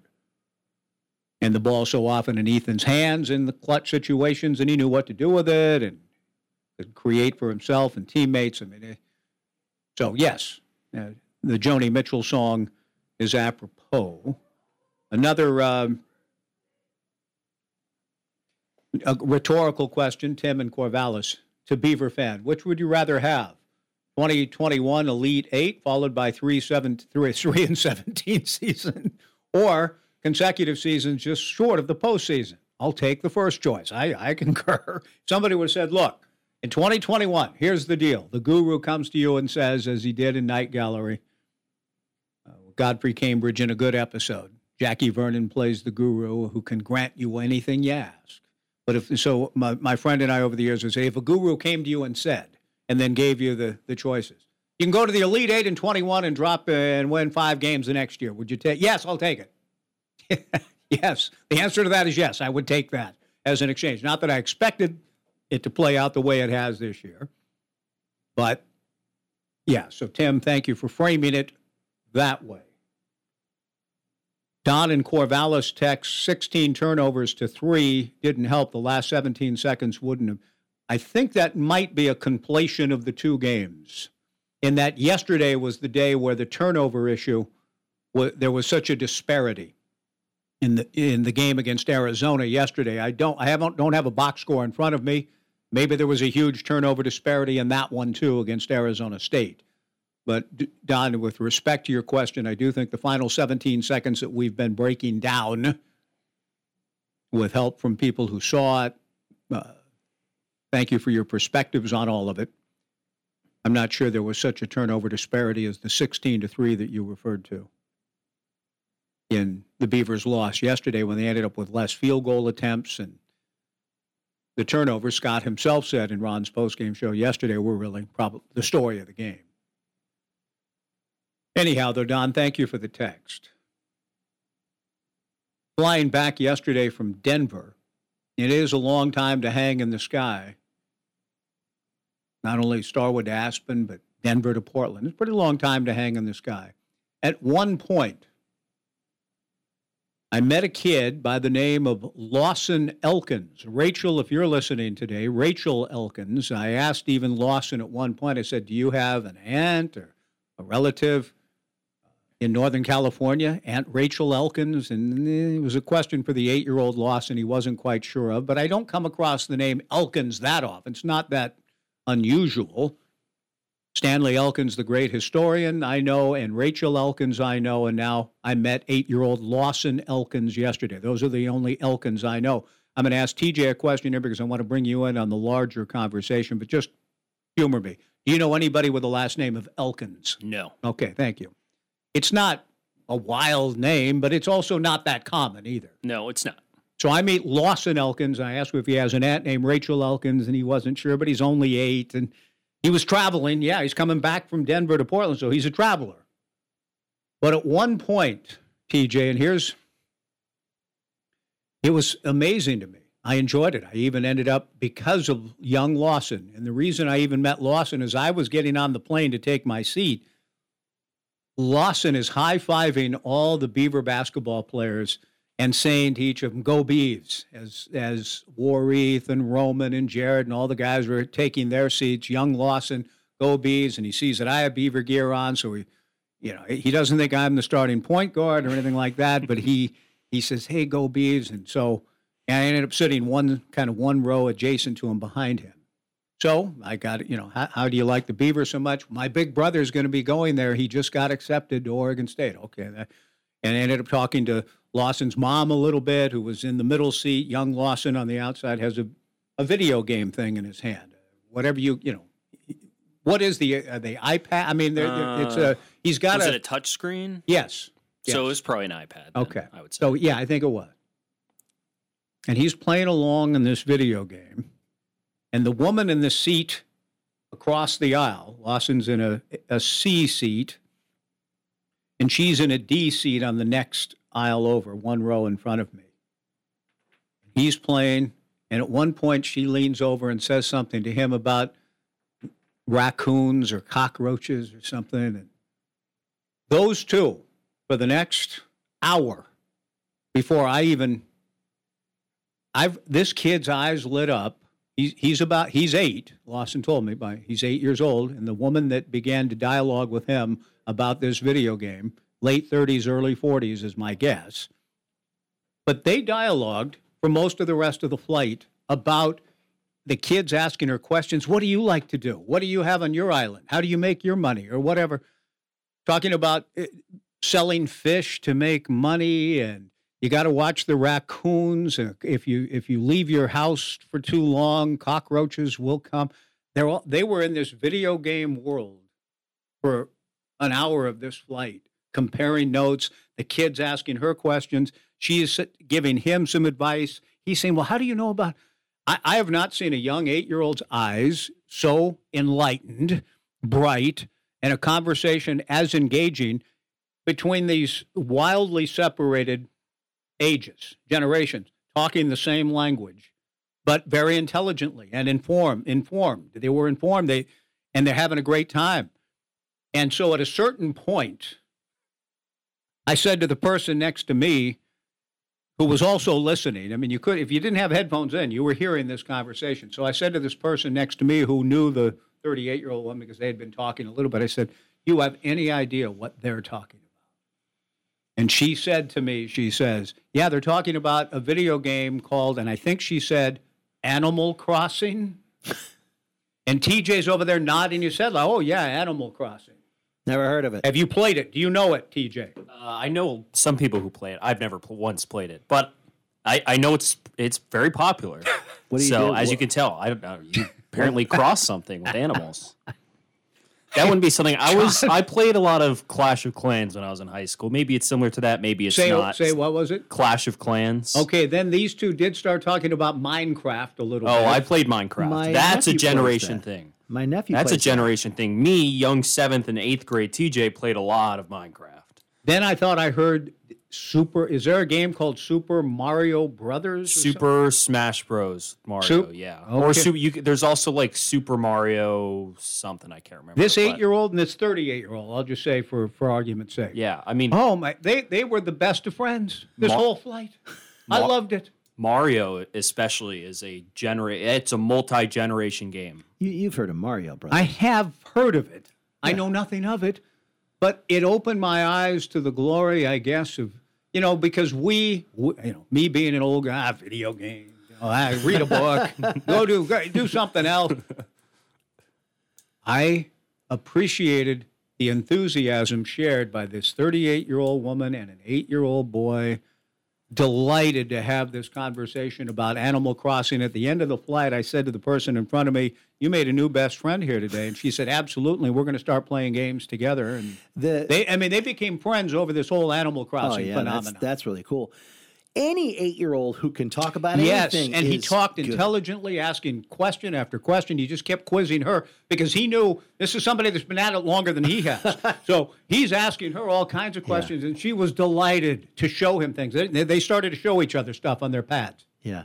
I just, I was amazed by it, John, and also almost won over to the whole thing because I've never played a video game in my life other than the first rendition of Pong. Pong back in the mid '70s. That's it. It's the only video game I've ever played. What about your kids? Not into. They played some with their cousins, but never in But our I mean, own if home. if, I, I, if you're in the room, did you go? Give me, give me. No, the I never did. Let me try this. no, they they never had controls at home. Never did. Okay, home. but have you not played video games because of snobbery? Nope. or because lack uh, of interest. Not out of snobbery, not out of, but but I also wish now, in a sense, that I'd kind of at least been a little bit more conversant in my life, Yeah. watching these Yeah. two people Yeah. love the world and life more than I ever have. It's I mean, just the way they were talking to each other, that I've missed out my entire life on this. Any little kid that can speak somewhat intelligently on anything and has interest is really fascinating. And that's true, and that's why when I was eight or nine and would talk baseball Yes. at Dodger games with guys in Yes. their fifties and sixties, Yeah, they would. they thought it was pretty that. cool. Absolutely. There was one scene once, and I, I it just happened. We were at uh, uh, in Corvallis at Taylor Field, and my son, who was probably seven or eight at the time, we were just sitting there, and he just kept asking me questions about baseball, Hmm. and I answered everything that I could. It was all basic stuff, and um, Helen Hansen, who Yes. I had not yet met formally. I knew who she was. Hmm. I had not met her formally, but she was sitting a few rows behind, and this went on for about 15 minutes. And I didn't think anybody heard us. Mm-hmm. And she said, Wow, that little boy has a lot of really good questions. And, and I knew that, you know, a youngster asking questions about baseball, that's really cool. About as good as it gets, It even is. better than Animal Crossing. It is about as good as it gets, especially for any sport. I would say baseball. That's the one where, well, Dad, now what happens when I do this? What happens? Why does that guy stand out there? And I just loved it. That was like a high point of my my parental life. Right. I got you. I believe you. And that's what I was just fascinated. The, the video games themselves. Yeah. I'm not. I don't Yeah. think I'm going to go home and say, "Hey, can I play Animal Crossing? Do you no, want to but, play?" I mean, I, I'm not sure that's going to in happen. a room. It, just try something. Because I get it. I mean, I'm I'm 56 years old. I Mhm. have a, I have games. Okay. and I play um, online with my nephew every once in a while. Okay, but See, that I just re- started. I respect Christmas. it more now than I ever have It before. But it's not been out of. Well, I I don't play. video. I mean, I, I- you know, I- that's never been my. But but I will say that my, I, I've had even though I it's not out of. Well, I don't do that. Yeah. I have had, I would almost, I guess, negative view. I mean, of this. We live in the video game world and, Yes. and screen It's time and all far. that. It's yeah, I mean, I, I'm far. not real thrilled about It's that. gone way too far. But yesterday, what I saw brought me around a Yeah. little bit. Like, oh, this well, is cool. But think about this: the 38 year old Yeah. is in that age range of ha- taking it too far. Well, of of you know TJ, just Hey, and my and my nephews. The thing is, though, they take she- it. What what? But the thing is, the, the 38 year old, I, I, as it turns out, Yeah. they they were coming in from Ames, Iowa, for a convention in Portland at the Oregon Convention Center this week called uh, Camp America. Comic-Con? No, Camp America about camps. Oh. And taking kids out on day camps and outdoor camps and camping. And this woman got interested in this stuff so she could have things to relate to a little bit more with the kids. And she says, and I've gotten kind of hooked on this Animal Crossing thing. But she did it out of an interest in Smart. kids. Smart. So I like it. Yeah. Any any final word before we take our last break, TJ? On the video game world, did you do- can you get sucked in and lose? Yeah, you yourself? can, and then you can burn yourself out like I did. I did. I mean, I Good. had my time, played a lot, but And you're I, done. I, yeah, I don't have any interest anymore, really. Did you It's- play the it- sports games? Yeah. Oh, yes. And what Absolutely. did you I played a lot of 2K. Madden is very infuriating of a game. You know, we talk about complexities of football, and you have to like work that in with Madden, and it's very, it's very annoying. Uh, MLB The Show is a little fun. I never owned that game though. I'd always play that on my friend's system, so that was about it. That to me I would be was- fun. Baseball. I was a big Call of Duty person too, but burnt my. That was the one I burnt myself Hmm. out on, and I mean, on the video the complexities of football are, can a person in playing Madden and these other games become pretty conversant on Yeah. rules, trends, strategies, all that? I mean, is there Yeah. some value in that? structuring offense, motion, formation. Uh, I mean, it's not as pure as football gets because there's only so much the computer can do. Right? You send a receiver into this area, and you know that by the the the programming of the game, the safety either is going to be here or he's going to be here. And if he goes here, you throw there, and if he goes uh, the other direction, you throw to your tight end who's wide open in the seam. So like there, there's these little tricks that people like. There are people who are really, really, really, really good at. it. But if you play another person, you Yeah. have to guess on which the which way yeah. it's going to happen. And the other person can like user a player and and you know where they're on that and they can use the joysticks to control where that player goes instead of letting the computer do Right, it. right. But there there's a lot of a lot of layers when you play Madden like that. Many offensive coordinators will, you know, call hot routes and, Mhm. and plays and audibles and slide protection, et cetera, and you can do that all in Madden. Wow. And it's you can you can learn quite a bit. to Pretty be honest. sophisticated stuff. Yeah, you I can, love you it. can learn quite a bit. Mm-hmm. And personnel too, right? I mean, people who play the NBA games and the Major League Baseball games and, and football end up knowing rosters and personnel for, Yeah. for the major leagues. I hear Mhm. people who play, you know, ML, whatever the MLB game is called. Yeah. What's it called? Uh, MLB the Show, but if we're to think even deeper to that, there's there's this game called Out of the Park Baseball where you can take over, and it's a, on the computer, not on Xbox. You can literally take over an entire Major League Baseball organization from top to bottom, and I'm saying like Dominican Summer League bottom. You know y- personnel on the Dominican Summer League. yeah, you control contracts, uh, Mhm. promotions, like minor leagues. Like it simulates all this stuff.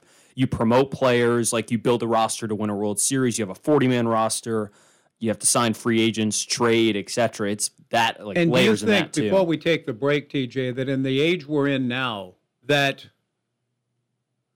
that some of the personnel people in the major leagues now grew up in that milieu and and learned how to manipulate things like that within a video game. And these world. NFL coaches, because they're all in their 30s. Yeah, I mean, Sean McVay and jokers like that have been playing these games and getting a feel for Mhm. stuff. And if you don't have like live sport, like a, a live sto- sport immediately available to go, like, you know, baseball off season, football off season, it's worse ways to to get to to learn to structure and get some practice and such. You and I had what was called ColecoVision, and you held it in your hand. It was little blip lights. That's all we had. Take the I out of it. You and I. You Well, take the you out of it. You had time period. It- okay, ColecoVision. Yeah, it was a I've little never heard of that either.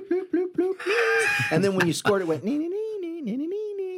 nee. I had Strat-O-Matic and roll some dice. That's that about too. it. That's and about I liked the that extent of because of the, the mental part. Of it. Yeah, no, I did like Strat-O-Matic, and then anyway, I, I just really like Strat-O-Matic. let's close with uh, let's close the show and if anybody has any thought about the animal crossing phenomenon did i hear something utterly unusual or no no Yeah, that's the thing about games like that the generation barrier is completely broken down and you you find yourself engaged with you don't even know who you're playing and they could be eight years old they could be 58 but this lady was at least 38 maybe in her early 40s and she and this eight year old boy lawson elkins spent the entire uh, half second half of the flight comparing Animal Crossing notes, and I found it fascinating. Let's take a final break and wrap it up on 1240 Joe Radio.